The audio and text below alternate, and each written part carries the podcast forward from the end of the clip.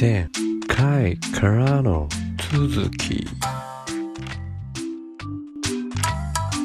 ていう話じゃなくて、なんかこう物質の動きみたいなものは、結果的にバランスを取ろうとするみたいな言い方はちょっと逆に良くないのかな？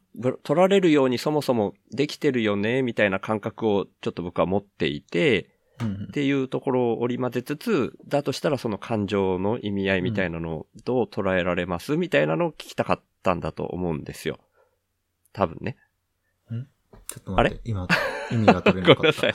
ごめんなさい。はい。はい、もう一回お願いしていいですか？はいはい。すいません。あの、うん、これも雰囲気で言ってるんで、あの、文脈合ってるかわかんないんですけど、うん。物質の動きみたいなものはそもそもバランスが取られるようにそもそも最初からなっているっていう気が僕はしていて、それと同じようにその延長で作られた感情みたいなものもバランスが取られるようなものとしてあるんじゃないかなっていう気が僕はしているんですけど、どう思われますみたいな感覚で織り交ぜたかったんだと思うんですね。話を。ああ、なるほどね。うんうん。それってあれですよね。多分エントロピーの話ですよね。ですね。それも混ざってますね。うん、でも僕、ふわーっといろんな情報が頭の中に入ってる状態で、うん、それをなんか総合的に、総合的にっていう言い方をすると大げさなんですけど、勝手に自分の中で、こうない混ぜにしちゃって、そこから出てくる言葉みたいなものになっちゃってるんですよ、僕。うん。だから、そのエントロピーのことも混ざっているだろうし、うん、うん、中学生までに学んだ理科みたいな話、あ、高校ぐらいまでなのかな、みたいなのから勝手に自分が想像している話みたいなのから、僕の持ってる感覚で勝手に喋ってるっていうようなところあるんで、うん、そこはちょっと何がソースですかみたいな話、ちゃんと答えられないかもしれないんですけどうん。そうか。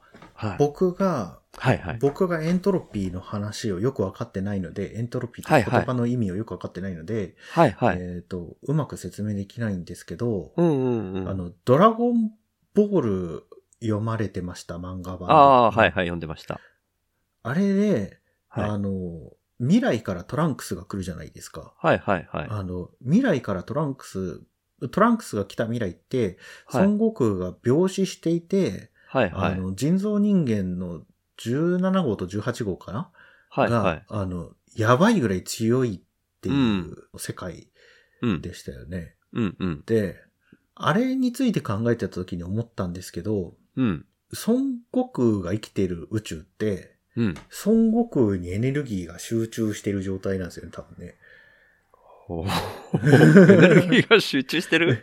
はあ、あの、孫悟空と孫悟空の周りの人がどんどん強くなる状態なんですよね、孫悟空が生きてると。ああ、はははメインのストーリーの方ですね。はい。はい。けど、孫悟空が死んでしまうと、孫悟空に集まるべきだったエネルギーとか、うん、まあ何でもいいんですけど、木とか何でもいいですけど、うん、っていうのが宇宙の中に分散していって、うん、その分散していると、めちゃめちゃ強い人造人間17号と18号出てくるみたいな。あの、つまり、悟空がいる世界では、人造人間17号、18号があんまり強くなかったのに、あの、悟空のいない世界では17号と18号がめちゃめちゃ強くなってると。おもろ。そういう意味か。うん、はいはい。ってなると、本来悟空が持つべきだった強さみたいなのが宇宙の中に拡散していて、その17号と18号が相対的に強くなっちゃってると。ほう。いう話なのかなって僕、あれの話を見て思って、うんうん、あの、これが周さんのバランスの話にどうつながるかっていうと、はい。僕の直感として多分生き物って、はい、はい、そこのバランスをもともと崩すメカニズムですよねっていう話をしようと思ったんですよね。えーと、つまり、僕たちの先祖っていうのが、うん、多分その地球の海が暖かかった時に、うん、その無機物から有機物に変わっるわけじゃないですか。で、無機物から有機物に変わって、うん、で、他の有機生物を食べるという能力を獲得し、うん、で、結果としてそのコピーするより、うん、生殖して、うん、バリアントっていうか変異体を作っていく方になるみたいな感じじゃないですか。おおそうなんですね。変異体なんですね。そうそうそう。つまり、無生成色っていうか、単細胞生物と、みたいなとかで、自分コピーできる場合、はい、同じコピーになるじゃないですか。はあ。で、はいはい、一度エラーが来ると、そのエラーごとコピーしていくけど、うん、その、はいはいはい。有性生殖っていうのは情報と情報を混ぜ合わせて、あの、うん、新しい個体を作るので、うん。二親と同じ個体には絶対にならないわけじゃないですか。うん。うん。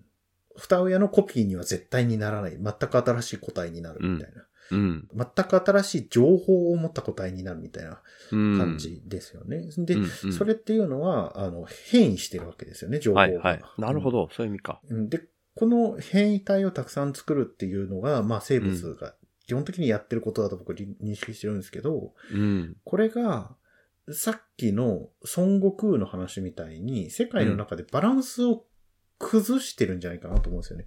このやり方って。うん。エントロピーの話って、はい。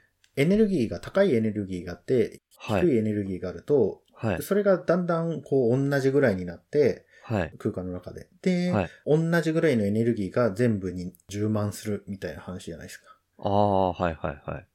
けど生物って、周りのものを食べたりとか、うん、周りからエネルギーを取ったりとかして、うん、エネルギーをこう、まとめてるじゃないですか。うんうんうんうん。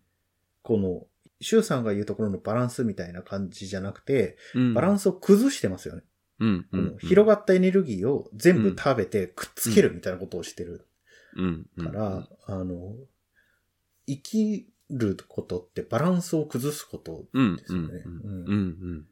そうするとその文脈において感情って、やっぱりバランスを書いた動きうん、うん。けど、バランスを書いた動きによって、うん。状況により適応できるようにするみたいな、うん、うん。感じなのかなって思う。そうか。しょうまさん、エントロピーが下がってる方がエネルギーがまとまってる状態なんだ。はい、じゃあ僕この番組の冒頭で逆の意味で使ってる。恥ずかしい。いやいやいや、え？局所的に下げる存在？うん。ん？あれ、うん、逆で言いましたっけ？逆で言った。うん、あ、そうでしたっけ？やべ、うん。ちょっと僕も感覚で聞いてるもんでね、ちょっといろいろ突っ込みどころは突っ込んでいただいてもいいし、うん、でも怒んないでくださいってだけ言っときます。あれ？逆で言ってましたっけ？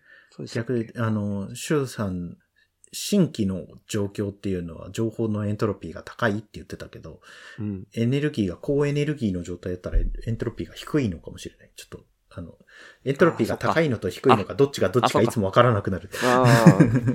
直感と逆の方なんですよね、表現が、うん、エントロピーって。うん。うん、そっかそっか。そうそうそう。はい。だから僕がエントロピーについて何も知らない人間だということがちゃんと分かってるので、あの、いやいや、僕も、いつも、しょうまさんと喋ってる割には、なかなか理解できてなくって。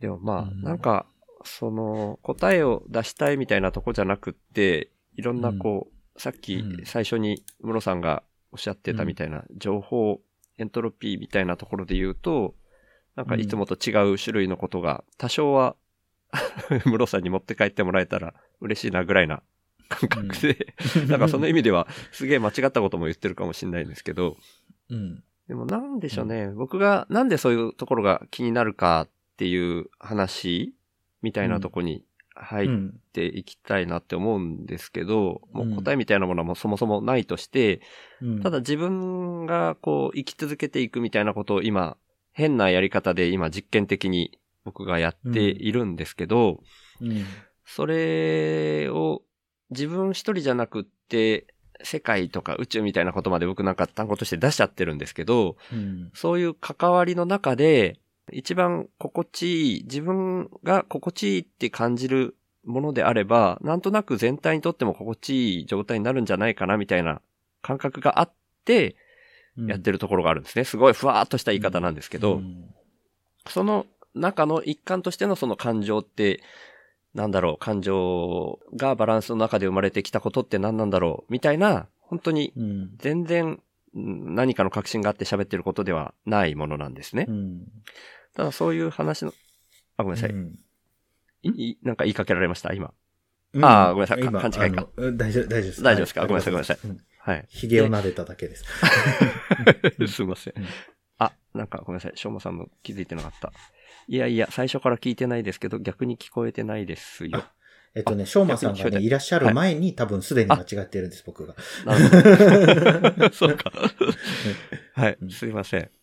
でですね、だからその、どういう話をしたいかなっていうところもふわーっとしていた中でだったんですけど、ムロさんと何喋りたいかなっていろいろ考えてる中で、聞きたかったのが、ムロさんって今の世の中の状況、僕はこの社会課題みたいなことをよく口に出したりするんですけど、で、滝壺に向かう船みたいな感じを僕は受けるっていうことを何回か表現したことがあるんですけど、そういう感覚が僕の中にはどうにもこうにもあって、で、そこで、なんとかそれが、滝壺に向かわないような形で、うん、それを僕の中でバランスを取るっていうような表現と、こう、重ねて使ったりしてるんですね。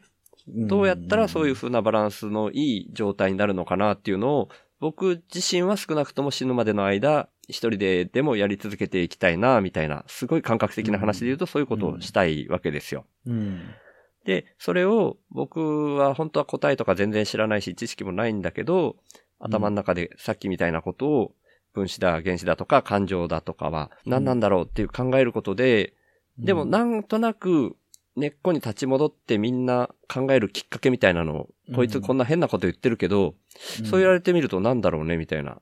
で、もしかしたらその滝壺に向かうみたいな感覚も、あ、俺もあるわ、私もあるわ、みたいな人がいたら、そういう人たちにもそういう感覚みたいなのが広がっていったらいいな、みたいな感じで僕はやってるんですけど、うん、そういった、はいはい、うん、はい。僕がね、シュウさんのことすごいなと思ってるのは、やっぱね、はい、シュウさんが、はい。世を拗ねてない点だと思うんですよ。拗ねてない。はい。うん。なるほど。僕は多分、12、3歳の時から、その、はい。シュウさんの問題系に対して、はい。世をすごく拗ねてるし、あの、世界に対する憎しみが多分すごくあるんだと思う。だからシュウさんみたいにできないんだと思う。あの、憎しみがあるんですか、うん、うん。えっとね、それは、シュウさんの話を今聞いてて二つ思いついたんですけど、はいはい。一つはね、やっぱね、シュウさんのおっしゃってることって、うん。シュウさんの多分感覚と反することを今から僕は言うんですけど、はいはいはい。大雑把に分けると、やっぱ死の方向に向いてると思ったんですよ。うん、今のシュウさんの話聞いてて。ほう。熱量的な死に向かってると思ったんですよね。ちょっと難しい。つまり、エントロピーがずっと、ずっと増大していってみんなが死ぬみたいな。うん、で、一つ驚いたのが、シュウさんが自分が心地のいい状態と、はい。みんなが心地のいい状態っていうのが同じなんじゃないかみたいな、はい、フィットするんじゃないかみたいな感覚を得てるっていうところが、はい、僕すごくかなり新鮮な驚きで、僕の直感は逆なんですよ。僕の最も心地のいい状態は、あの、周りの人間全員が迷惑な状態だと思ってるんですよね、僕は。ああ、なるほど、うん、はいはい。だから僕は、あの、居心地の悪い世界の中でみんなとうまくやっていくことを選ぶか、うん、もしくはみんなに迷惑をかけながら居心地を良くするかどっちかしか選べないんじゃないかなっていう感覚の中で生きてきたので、そこの感覚が違うんだっていうのが、あの、僕の中で新鮮でしたね。なるほど。で、それがなぜかっていうと、はい。シュウさんのイメージの、この調和して心地のいい状態って、やっぱゆっくりと世界が死んでいくイメージなんですよね、うん、僕の中で。世界っていうかもっと言うと人類が死んでいくイメージなんですよ。発展とか活動とかをどんどんこうシュリンクしていくっていうか、どんどん小さくしていって、だんだんゆっくり小さくゆっくり小さくゆっくり小さくなっていって、はい、静かになるみたいな感覚の中でなら僕それが理解できるんですよね。うーん、なるほど。うん。で、だんだん活動し、どんどん熱量を上げていくっていうやつって、あの、やっぱ周りと衝突し、衝突するからこそ熱が上がっていくみたいな僕の中のイメージで、うん、活動がどんどん活発になるから。それが僕にとって性のイメージなんですよね。うん、そこが多分大きく違うんだなって思ったのが一つ。はい。で、もう一つは、はい。社会問題に対する態度っていうのが、えーと、うん、僕、子供の頃に、うん。家族っていうのが、あの、母方の家族なんですけど、うん。まあ、左翼系の人たちだったんですよね。ああ、はいはい、で、ね、僕は左翼系の人たちの価値観の中で、まあ、大きくなったっていう感覚が僕にあるし、うん。子供の頃から、例えば環境問題とか、農薬の問題とか、うん、うん。有機野菜の問題とか、うん。戦争の問題うん、反戦運動とか、うんうん、セクシャルマイノリティの問題とか、子供の問題とか、うん、女性の人権の問題とかっていうのに、結構さらされて大きくなってきたんですよね。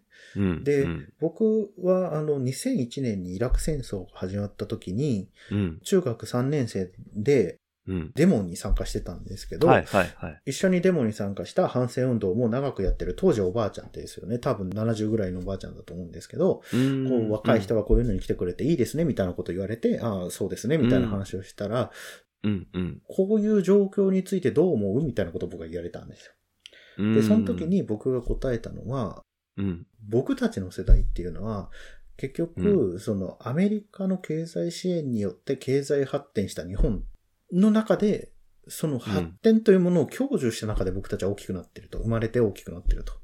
うんうん、そうすると、その発展を支えてきたアメリカと、そのアメリカの発展を支えてきた、カッコ付きのね、侵略戦争みたいなものを考えるときに、自分たちのことが、カッコ付き、ごめんなさい、カッコ付きの意味がやっぱさっきもあれだったけど、あんまりちゃんと分かってないかもしれない。僕が、えっ、ー、と、なんていうかな、僕は、そのアメリカの戦争のことを侵略戦争と、はい、えっ、ー、と、断言するつもりはないけど、そのように捉えることができるよねっていう意味ですね。はい、うん、ああ、そういう意味ですね。はい、はい、えと、なるほど。アメリカの戦争は侵略戦争じゃないと思ってる人がこの世にいることも知っているし、侵略戦争だと思ってる人がこの世にいることも知っていると。うんで、僕は別にどっちかの立場を瞬烈に取るつもりはなくて、アメリカがやってる対外戦争みたいな、カッコ付きの侵略戦争みたいな。うん、そこに議論があることは分かってるけど、どっちの立場も今取らずに話を進めますよっていう意味ですよね。なるほど、なるほど。で、の恩恵を被ってるわけですね、僕たち。なので、僕たちがアメリカの戦争に反対するっていうのは、複雑な意味を持ちますよね。うん、僕たちが今このように自由で勉強し、うん、十分なサプライ、食べ物とか服とか家とかを享受してる中で、それは一方にはそのアメリカの支援とその向こうにあるアメリカの戦争というものに支えられてる生活をしてると。うん、その時に自分たちの足元を支えているアメリカっていうものを、ただ手放しに避難することっていうのはできないんじゃないかみたいな話をそのおばあさんにしたんですよね。はいはいはい。そしたらそのおばあさんが僕に言ったのが、そんなこと考えなくていいって言ったんですよ。うん、うん、うん。言われてましたね。うん、うん。で、その話を聞いたときに、この人たちは問題を解決するつもりがないんだと思ったんですよ。うん、うん。このように問題があるのは多くの人が気づいていると。うん。で、問題を解決したいと思って行動している人もいると。で、問題を解決したいと思って行動している人の、まあ、どれくらいか割合的にはわかりませんけど、人たちの中には、大きな声でその問題があることを懸念するんだけれども、それを解決しようと本質的には思ってない。うん、どうやったら解決するのかではなく、それがいいか悪いかという水準で判断している人がいると。悪いことはやめたらいいじゃないかというと。けど、今僕が説明したような、このもののつながりみたいなものを見ると、それがいいか悪いかみたいなことっていうのは、こう、ただの評価でしかないわけじゃないですか。うん。うん。だからやめろ、うん、だからやれ、みたいな話にならないわけですよね。はいはい。うん。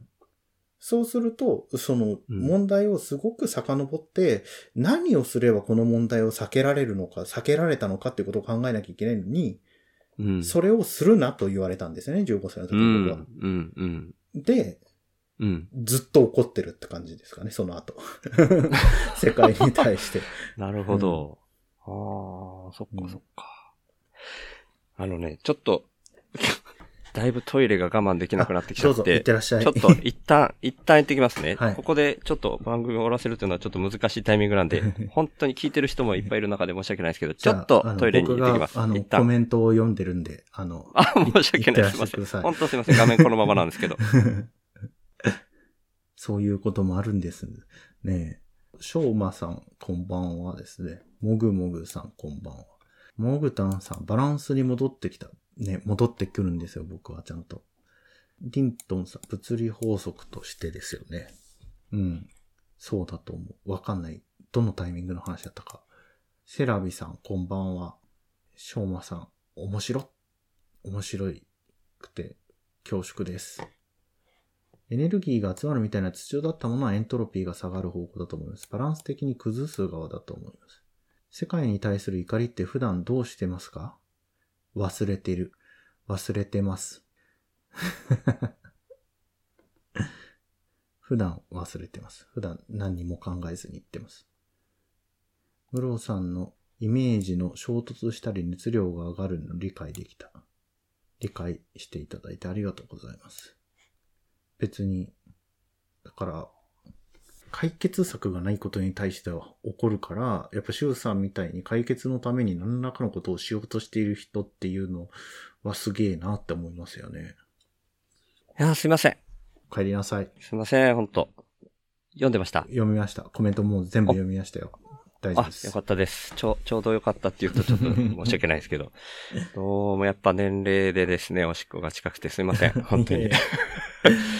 で、だから、ちょっとね、一番最後のところら辺は、だいぶ我慢しながら聞いてたから、ちょっと理解が浅いかもしれないんですけど、うんうん、そのさっきの例で言うと、左の方たちの極端な考え方の中で、それに対する絶望みたいなところが、きっかけっていうところで、でもそれが、どの構造にもあるなみたいなところまで行っちゃってるってことなんですかね。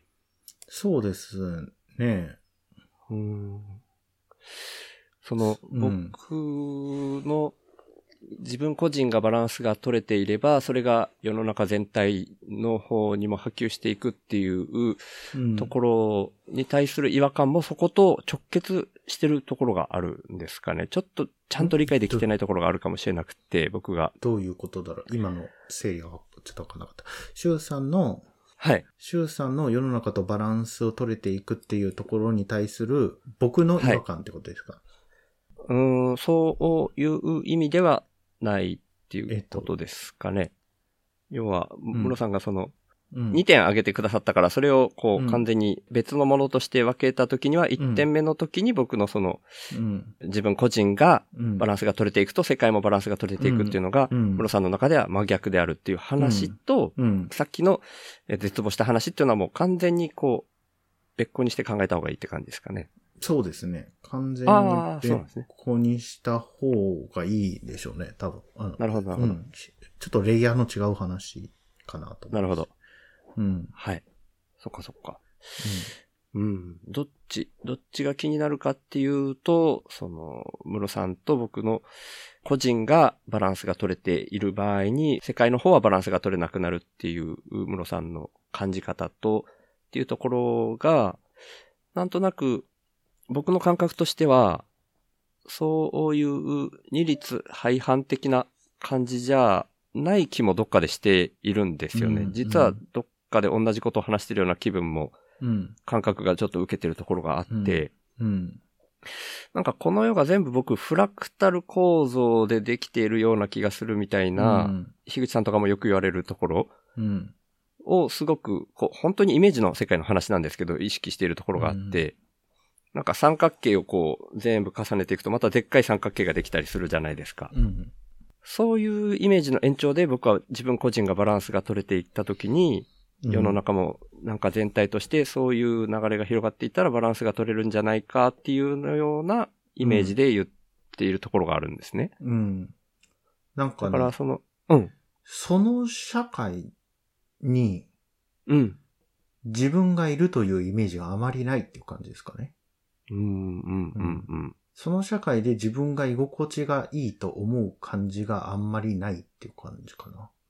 うーん、うん、うん、うん、うん。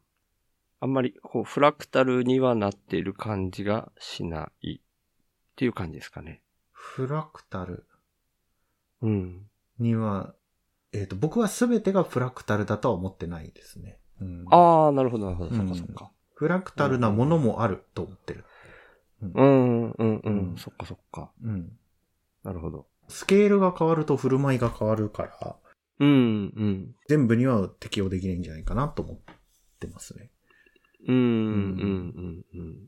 そうかもしれないし、そうじゃないかもしれないと思ってる。うん。そうかもしれないし、そうじゃないかもしれないって思ってるんだけれども、もしフラクタルだったとして、うん、うん。自分のバランスの取れてる感じが社会全体のバランスの取れてる感じと調和するっていう世界って、うん、うん。ある種の同質性みたいなところを求められると思うんですよね。うーん。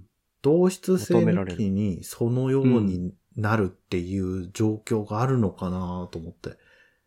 うーん。か、同質性。はい、はい。もしくは、うん。もっと、もしかして、周さんのおっしゃってる方が、居心地がいい状態っていうのは、もうちょっと殺伐とした世界だったらそうかもしれないと思う。つまり、闘争によるバランスみたいなのが、はい。全体を貫くみたいな世界だったらあるのかもしれないなと思う。全体を貫えっ、と、つまり、えっ、と、ふ えっと、周さんがおっしゃってるのは、自分と社会がフラクタルだということですよね。で、個体としての人間のあり方と、うん。人間の社会のあり方と、それを取り巻く地球という環境のあり方がフラクタルになっていて、うん、そのフラクタルになっているからこそ、個体が調和すると、社会も調和し、うん社会が調和すると、うん世界が調和するんだと、環境が調和するんだっていうイメージで、周さんが話されてるのかなって僕は理解してるんですよ。うん。うん。で、調和してるっていう状況をうん。考えるときに二通りの調和の仕方があると思ってて、うん。一つは静的にっていうか、スタティックに止まった状態としてうん。調和してる。波風が立たないみたいな。うん。うん。静かな状態で調和してるっていうパターンと、うん、もう一つは動的平衡ですよね、いわゆる。うん。うん。うん。常に闘争みたいなのがあって、その闘争の中でバランスをとっているみたいな状態があるかなって思うんですよかね。。動的、性的と動的はなんか、すごく僕もうんしっくりきてて、実は僕三角形っていうのを例に出しちゃったのがすごく悪かったなと思ったんですけど、うんうん三角形っていうとすごい性的なイメージしか湧かないですもんね。うんでも、それはなんかフラクタルのウィキペディアとかにそう三角形がなんか載ってたことで使っただけなんですけど、僕もその物事が、物事というか物質が必ず常に動いてるっていうところで、動的な意味合いで言っていた部分ではあったんですよ。うん。だからその意味では、その同質性っていう意味では、もともとが同質な、そういう動き、そういうというか、物質の動き自体がそもそも似通っているっていう感覚で喋っているところはあったんですよ。で、そういう意味で動的っていうところの延長に、その闘争まで行くと、なんか極端な感じが僕の中ではあって、うん。その動いているうん。止まっていると、完全に止まっているものっていうのは、まあ、ほぼないというか、ない認識で僕はいるんですけど、うん。その中で、えー一番いいスピードみたいなところを僕は調和っていう意味で使ってるかもしれないですね。なんか闘争まで行っちゃうと、うん常にそれが、なんていうんですか、スピードがそこまで、闘争っていうのがスピードっていうのに置き換えられるかどうかわかんないんですけど、そこまでのスピードにならないとバランスが取れないかっていうと、逆にもうちょっと緩やかな方がバランス取りやすいような感じがしてるんですよね。うんやっぱり、本当に。あれだな。は僕多分、シュウさんのおっしゃるバランスというもののイメージがついてないんだと思います。僕なるほど。い。はいはいはいはい。バランスっていうのが、うんどういう状態なのかみたいな。で、ん何がバランスが取れているのかみたいなことがうんうんうん知りたいですね。なるほど。うんそっか。これはあれですね。今の僕の言語化力だとなかなか難しい状態なのかもしれないなって今、急に鼓動が速くなってるところですけど。そうですよね。バランス、急にレベルの低い話に聞こえるかもしれないですけど、やっぱり具体的な話に戻して言っちゃった方がいいのかなと思っていて、さっき滝壺に向かう船みたいに見えてるっていうのが、うん。今もちょうどウクライナで戦争が起こってるみたいな、うん。そういう戦争とかまで行っちゃうことに対する不安だったりとか、地球環境が急激に悪化し始めているっていう、その急にスピードがめちゃくちゃ上がってることに対する不安だったりとか、そういうところから出てきているんですね。うん。じゃあ、ゆっくり滝壺に落ちる分は構わないって感じなんですかね？うーん、結果的には、致し方がない、すべてに終わりがあるみたいな感じでは思ってはいますよね。うん。その地球っていう星に終わりがあるっていうレベルでのゆっくりっていう意味で、うん、あまりにもこの急激にシャットダウンされるみたいな感覚が今の世の中に僕は持っていて、うん、それをもうちょっと人間がこのように出てこなかったとしたら、こういう風に地球が終わっていっただろうなっていうような流れに、もうちょっと寄り添うようなところに戻したいみたいなところが僕の言ってるバランスなんだと思うんですよね。人間が出てこなければ、はい。はい、こういう風に地球が終わるっていうのは、どういうことなんですかね？ああ、ごめんなさいね。さっきの戦争であったりとか、環境問題みたいなものが加速度的に上がっていることみたいなのが人間に原因があるっていうふうに僕が捉えていて、うん、っていう話ですね。うん。それはやっぱり問題の主体は人間なんじゃないですか、はい、うん、うん、地球は何も持ってないし、地球の環境も何も持ってないから、うんうん、人間が滅びるか滅びないかっていうところがポイントかなって思うんですけど。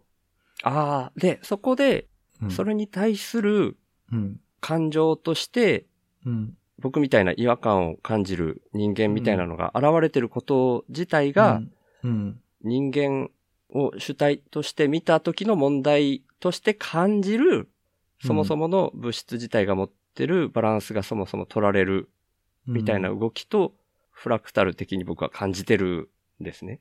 うん。でも2000年前から地球が滅ぶって言ってるやついっぱいいるじゃないですか。別に。それとは違うっていう感覚があるって感じですか？ごめんなさい。その、うん、いや、申し訳ないです。その2000年前から地球が滅ぶって言ってるってことを僕はあんまり知識がないことでは、ちょっと分かってないんですけど、例えば滅びの予言って結構あちこちにあるじゃないですか。こういうことをしたら人類滅びますよとか、こういう局面になったら人類滅びますよ、みたいな観念って結構世界中にあるじゃないですか。例えば、その、インドにおける宇宙観だと、その、はい、世界っていうのは4つの機関があって、その4つの機関の中で、はい、今っていうのは4つ目の機関なんだっていう話をするみたいなんですね。僕も詳しくないからあれなんですけど。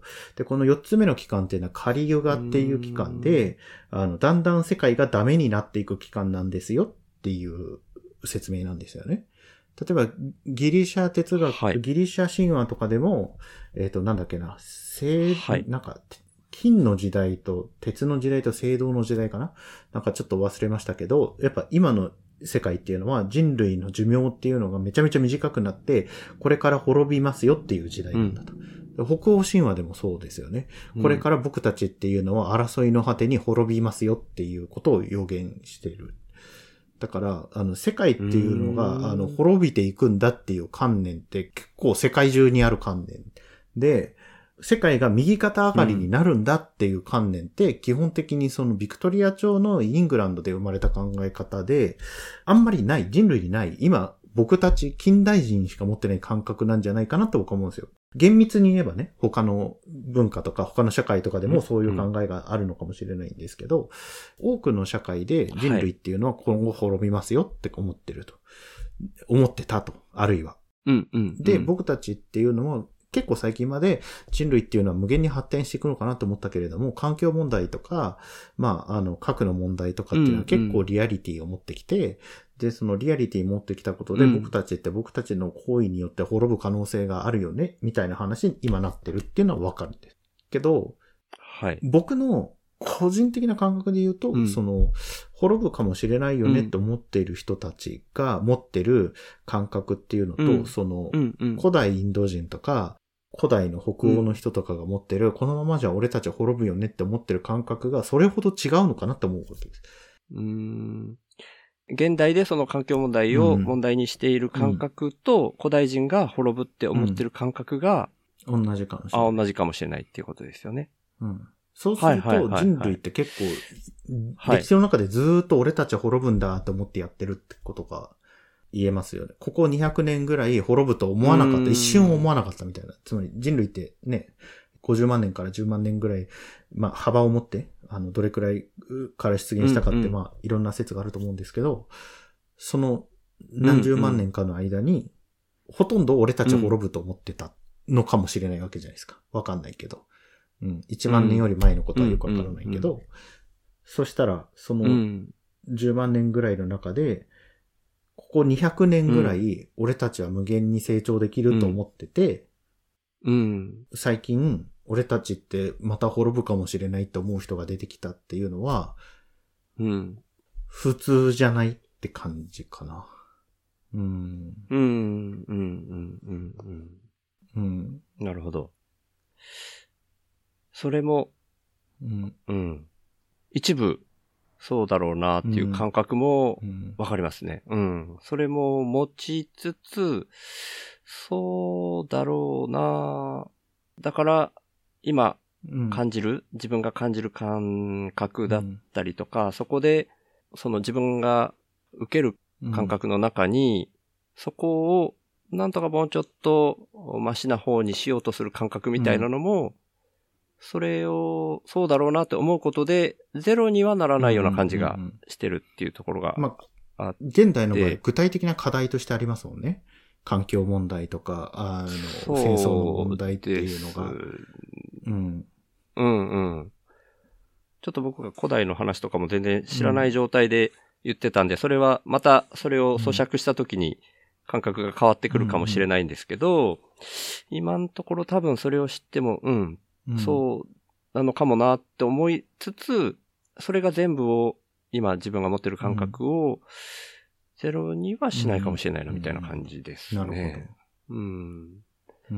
だから滅ぶ、人類が滅ぶかどうかっていうところを、そこまで、そこがポイントではなくて、環境が急激に変化してるっていうところがポイントってことなんですかね。やっぱスピードっていう。多分、だからそういう感じなんだと思うんですよね。あの、周さん何回かおっしゃってましたけど。うん。うん、そうですね。なんとなくですけど、うん、僕はちゃんとしたソースをもうちょっと勉強しないといけないんだろうなって今も思ってるんですけど、問いつつできるか はちょっと自信ないけど、急激にこのグラフがこう上がってる感じがしてるんですね。滅ぶ、絶滅種とかがこの何十年かの間に今までに絶滅してきたスピードと、もう加速度的に上がってるみたいなところをある意味、危機感みたいなところで受け取っているっていうところはあるんだと思うんですよね。多分そこから出てきたバランスを取りたいみたいな感覚、そういう感情が自分の中に生まれること自体が、もともと物質の持っているバランスをそもそも取ろうとする性質の一つなんじゃないか、みたいな話をだと思うんですよね。はい。ちょっと違う話になると思うんですけど。はいはい。あ、はい、ちょっとだけ、もし話が切り替わるようであれば、はい、あまりにもこうコメントをちょっと放置しちゃったんで、はいはい、ちょっとだけ紹介してからでも大丈夫です。大丈夫ですか？すいません。ちょっと僕がトイレ行っちゃったのもあったんですけど、ヤビさんが仕事しながら聞いてるけど、ようわからん って言われてた話だったりとか、同質性、私も三角の話で感じましたって、三角はちょっといかんかったなって僕も思ったりとか、けどなんか面白いらしいんでよかったです、ヤビさん。同質性は多分求めてないと思う。うーん、うん。これは、みんながってことかな？僕がって意味かな？うん。深夜3時のクラブハウス感出てきました。あ、やべ。そ、そんな感じですかね。うん、出てきたね。うん。シュウさんのイメージは動的ですね。ああ。うん、動的だとは思っていて、僕の鼓動の話かな、ドクドクドクドク。シュウさんのはバランスが完全に取れて静止するんじゃなくて、平行点の軸がずれない感じですか？ちょっと平行点とかがわからなくてよくわかんないけど、ちょっとまた 後日話しましょう、しょうもさん。すいません。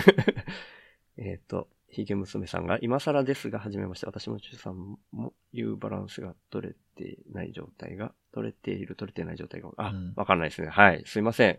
今後もな、なかなか続けていかないとなかなか伝えきれない予感はしてます。なんかコメントと話してることがずれてると思ったら5分遅れて聞いてた。ええー、そうなんだ。ティントンさん、古代の人たちはなぜあえて世界が終わると予言したのだろうか。うん、あえて多分人間が死ぬからですよ。うん。ああ、ははははは。時間に有限性があるという感覚があるんだと思うんです。なんか僕がさっき思いついたのは、はいはい、さっきのバランスの話なんですけど、はいはい。シュウさんの話をよく聞いてなかったなと思って、今反省してるところなんですけど、シュウさんがいつもおっしゃってるのは、はい。自分がビビリだから不安なんだっていう話をしてるじゃないですか。はいはいはいはい、そうですね。だから世界のいろいろな問題が気になるっていう話をしてる、おっしゃってるじゃないですか。うん。はい。だからやっぱり、シュウさんのおっしゃってるバランスが取れた状態っていうのは、自分がビビらない状態のことですよね、おそらく。自分がビビっていない状態のことをバランスが取れた状態だっておっしゃってるんじゃないですか。まあ、多分ね、当たってる気はするんですけど、うん、なんかこう、ビビリっていうのが今までにも、あまりにも誤解、誤解というか、うん、なんていうんですかね、そこも、フラクタル構造という言い方をしちゃうとまた混乱を招いちゃうかもしれないんですけど、うんうん、大きなことにビビっているせいでちっちゃいところがむしろ気にならないっていう風になってる感じなので、うん、どのレイヤーでビビリっていう風に今、ムロさんが使われたかによって、うん、合ってるかもしれないし、誤解されてるかもしれないって、まだちゃんと分かってない状態かもしれないです、ね、僕の理解では、はい。シュウさんは世界に様々な問題がある。うん、環境問題とか戦争とかいろいろな問題があると。大きい問題があると。はい。この大きい問題があり、はいはい、この大きい問題が我々を滅ぼすかもしれないということそのものが恐ろしいんだっていう話をしてますよね。うん、それにすごくビビっているっていう話をされてるんだって僕は理解してます。そこまではそうですかね。えー、っとね、多分、うん、表現として当たってる感じがしてはいるんですけど、うん、それで僕がビビっていない状態っていうのが、訪れることはないだろうなっていうのも同時に持ってはいるんですね。うん。それが僕の場合では世界に対する怒りとして表現されてるんだけど、はあ、はあははあ、シュウさんは別の感情として表現されてるんだと思うんですよ。ああ、なるほど。うん、なので、はいはい。僕の整理だと、はい。世界の問題があると。うん。で、世界の問題に、シュウさんは、個人的な心の問題としてビビっているんだと。うんうん。そうすると、シュウさんが個人的な心の問題ということを解決すると、世界というものも良くなってるんじゃないかっていう図式を持ってるんじゃないかなっていうのは僕の理解なんですよ。だからフラクタルなんじゃないかなって思ってるんですよ。うん、うん、うん、うん。あ、でも究極はそうかもしんないですね。うん。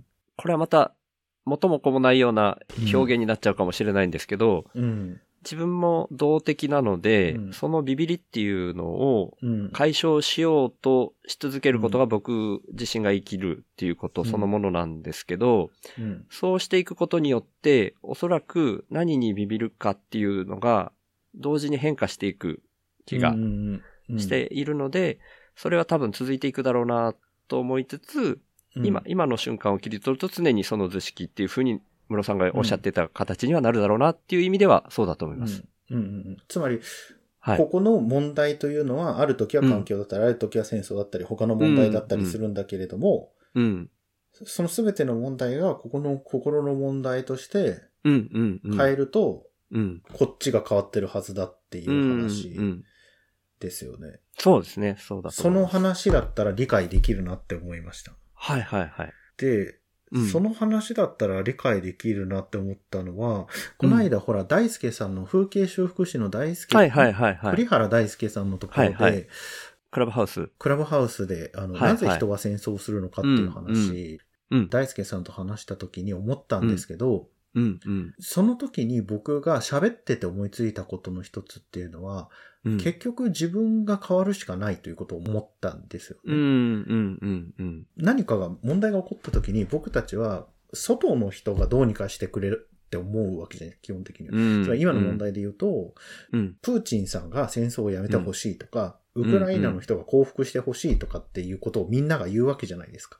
うんうん、けど、言いたければ言ってもいいけど、それ何の価値もないわけじゃないですか。実際に戦ってる人たちにしてみれば。はいはいはい、はいそうですね。本当に失礼だし、うん、価値のないことを言ってるわけですよね、その人たちっていうのは。うん、うん、彼らは真剣にやってるのであって。うん、で、その時に他人がコントロールできないと思うと、次何ができるかっていうと、自分はコントロールできるってなるんだろうなと思ったんですよ。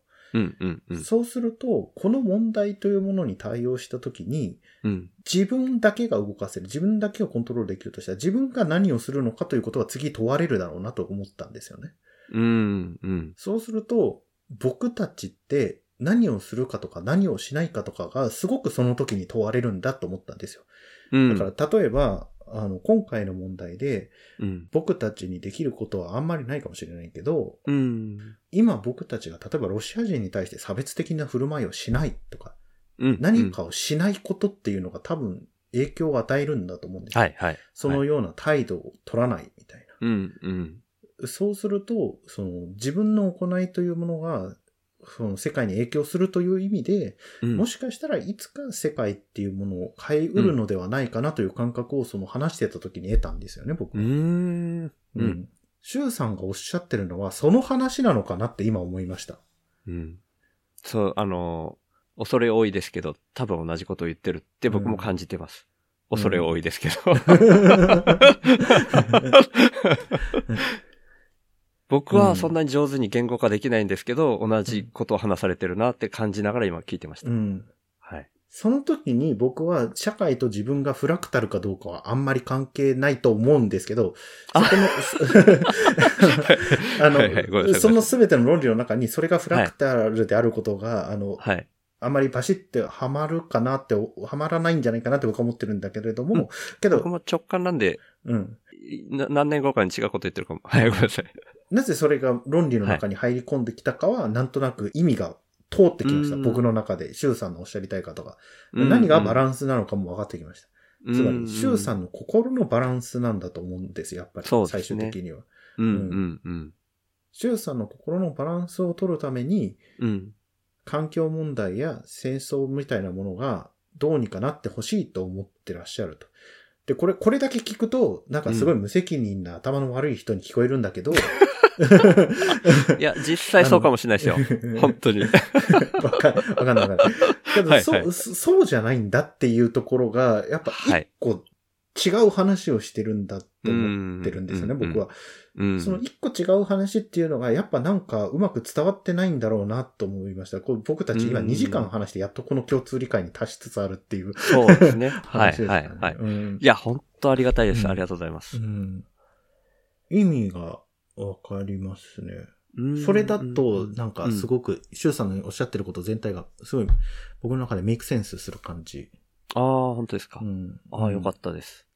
多分、多分ですけど、僕もうん本当にこういう言語化が苦手って自分で言っちゃうとどんどん上手にならないって分かりつつ、ついつい言っちゃうんですけど、うん。今のところうん。僕が感じるムロさんが言語化してくれたことが僕の感覚っていうところで合ってるような気がします。だからちょっとこれを配信を聞いて、僕自身の言葉として 言えるようにしていきたいなと思いますね。で、もし自分の言葉で言った時に、あら、うん。僕が言ったのはそういう意味じゃないよみたいなのがあったら、今後もツッコミ入れてほしいなって思ってます。はい。わかはい。りました。はい、すいません、本当にか。なかなか、いえいえいえ、なんか。ちょうどいい、あ、うんコメント拾いましょうか。はい。えーっと、しょうまさんが、おー、あ、もうちょっとどのタイミングだか放置しすぎて、ムロさんが言われたことに対しての反応だと思いますね。なるほど、もう多分、この、モグタンの、あーも、ムロさんが言われてることに対しての、あれですね。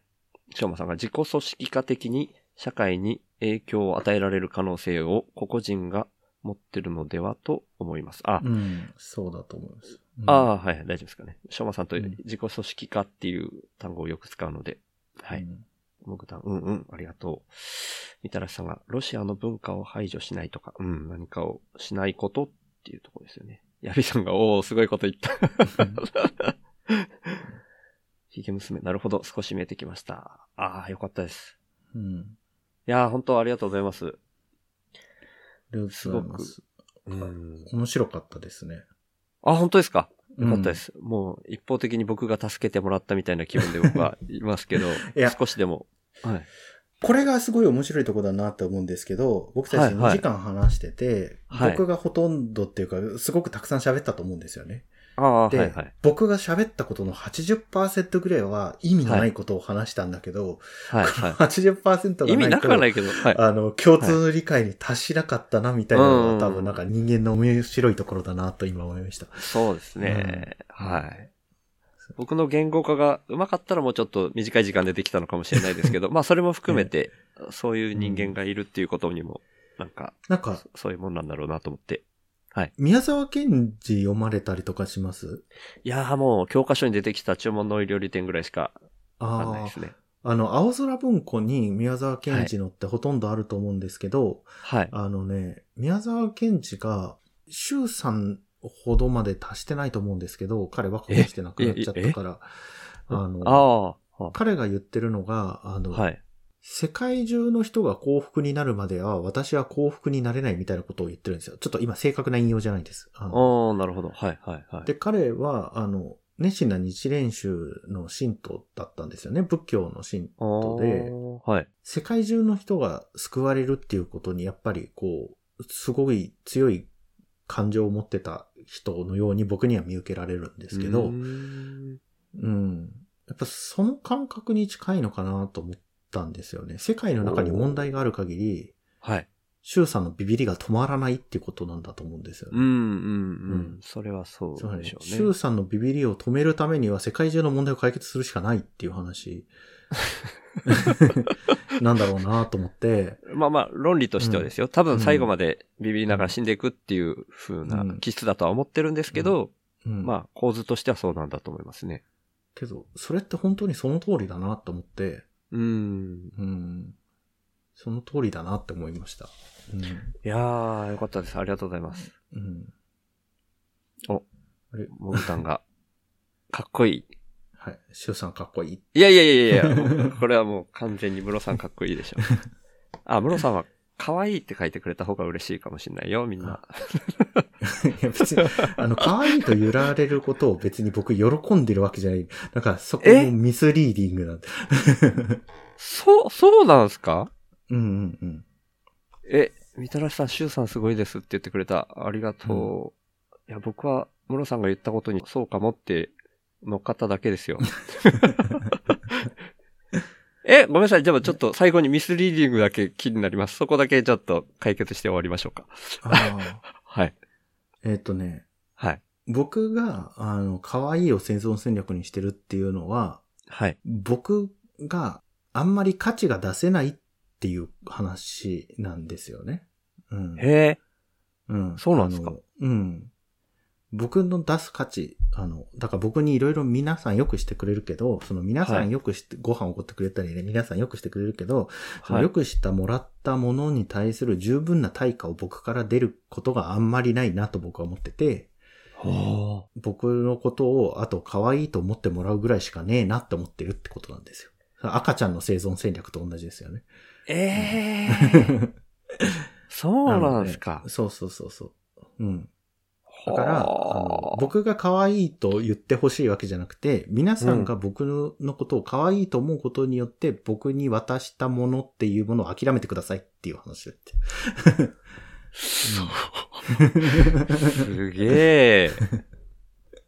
みんな分かってたんかな、僕は初めて今、そうだったんだって思いました。うん。分かってないと思いますよ。うん。なるほど。みんなそういう感じらしいです。諦めてくださいっていうメッセージだったらしいです。うん。そう。僕から価値を引き出すことは諦めてくださいっていう。なるほど。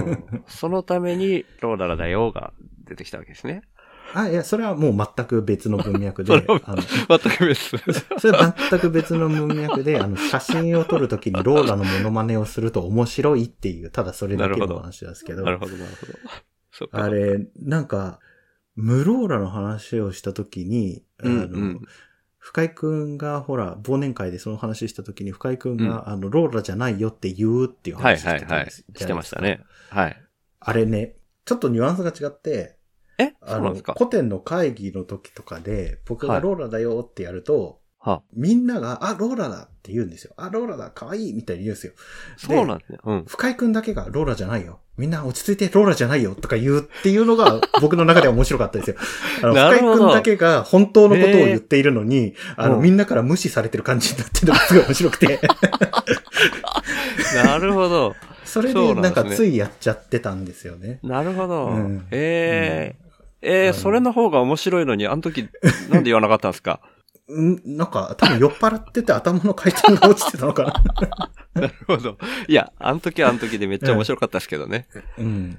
いやー、でもそれがもっと面白いのが、伝わってねえなと思って。いやここで、うんここで話してくれてめっちゃ嬉しいです。すごいよか。ったです。もう、はい。シュウさんのインフルエンス力に欠けます、僕は。いやいやいや、それはないんですけど、僕が乗っかってるような感じなんですけど、完全に。シュウさんのインフルエンス力によって皆さんの認識が改改まるの。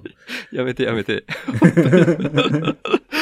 僕は自分可愛いって売ることすらできないんで、もう本当に何も返せないになっちゃうんで、すいませ。うんんあ、なんか、しうんあ、ちょっと待った。こっから読んでないのかな？ん？その上からですよ。シュウさんかっこいいでしたシュウ。さんかっこいい。ああ、もぐたんありがとう。かっこいい。うん本当に？ええありがとう。シュシュウさんの感覚分かった気になった時は電気が走りました。ああ、これは前の道のりでの話かな？うん。ムローラかわいい。ムローラかわいい。本当にか分かってない。みたらしさん、生存戦略ですもんね。うんん？生存戦略？ああ、かわいいよそうそうね。僕の可愛いがね、生存戦略。もぐたん流れがあったんだね。よかった、うん今日聞けて。うんアイコさん、なるほど。もぐたん。それの方が確かに面白い。ああ、だね。これの方が面白かった。エアビさん、何が価値かは受け止める方の問題だからな だそうです。そうそう、受け止める方の問題だからこその可愛いですよ。なるほどあの、こいつ価値返してこんなって思った時は、うんあ、可愛いで返してたんだって思ってほしいってことですよね。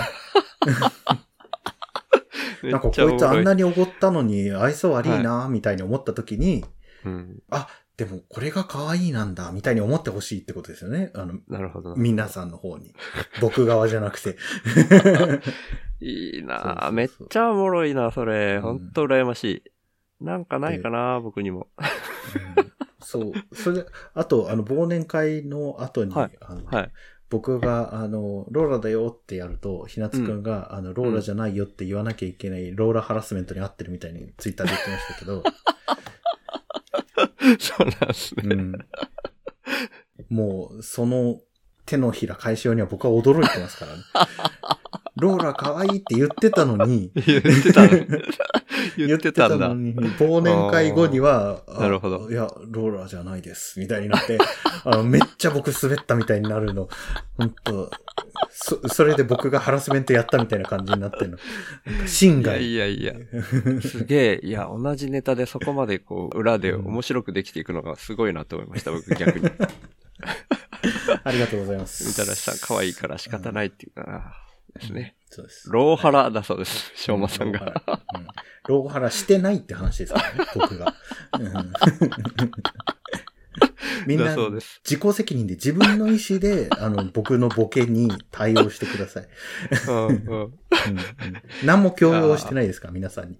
すげえ。めっちゃ喋れば喋るほど面白い。めっちゃ羨ましい。塚野間さん、どっちがハラスメントなのか。みたらしさん、ローハラ。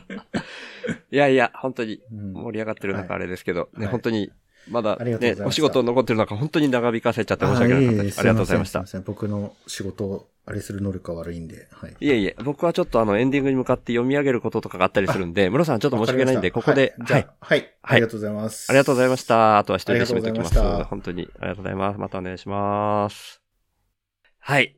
って言ったところでですね、もう完全に室さんに助けられるような形で、もう全部室さんに乗っかっただけなんじゃないの？って言われてもしょうがない状態ですけども、僕の今の感覚としては本当にそういう全部言語化をしていただけたな、みたいな感じなんですね。なんで、本当にありがたかったです。あ、みんなもありがとうございましたっていっぱい書いてくれてますね。しょうまさん、もぐたん、ディントンさん、みたらしさん、あいこさん、つかのまさん、ひげむすめさん、もぐたん、やびさん、みんなお疲れ様でしたって書いてくれてます。お、あいこさんが、なんか、しゅうさんのことちょっとわかりました。およかった、むろさんのおかげです。あいこさん、なんかしゅうさんのことちょっとわかりましただそうです。よかったです。ありがとうございます。って言ったところですね。週の話ラジオは最後に、えー読み上げる文章があって、あとはインプッタの方紹介して終わる形になっているので、それに入っていきたいと思います。ちょっとチャット欄に目を向けられなくなるのでしばらく気づかないと思いますが、ちょっと読み上げに入らせていただきたいと思います。週の話すラジオ、略して週報は、生きるポスト資本主義で思想家、思想家の死は試すの死なつもりの週が、アウトプットが先で回る社会をイメージして、残りの人生その働きかけに全振りすべく、勝手に一人でアウトプットし続ける番組です。2022年より労働を対価とした活動を一旦停止し、週報インプッターっていう名前で、スポンサーの権利の販売を始めました。1ヶ月に100円以上の定期購入の形式ですけど、週報インプッターになってくれた方は、初回は週報内で僕が宣伝させていただいた上で、公式サイト内に掲載します。加えて、1ヶ月に数回程度ですが、番組の最後にラジオネームの読み上げをさせていただきます。月約5万円の支出に対して、現時点でのインプット合計月額は4793円。そんな週報インプッターの入り口は概要欄にありますので、もし本当に心から購入したいっていうふうに思われる方がいらっしゃいましたら、ぜひよろしくお願いします。そして、アウトプット社会への歩みは大げさでなく、週報の認知度の増加にかかっていると大胆不敵にも思っておりますので、気が向いたら積極的に週報について投稿していただけると嬉しいです。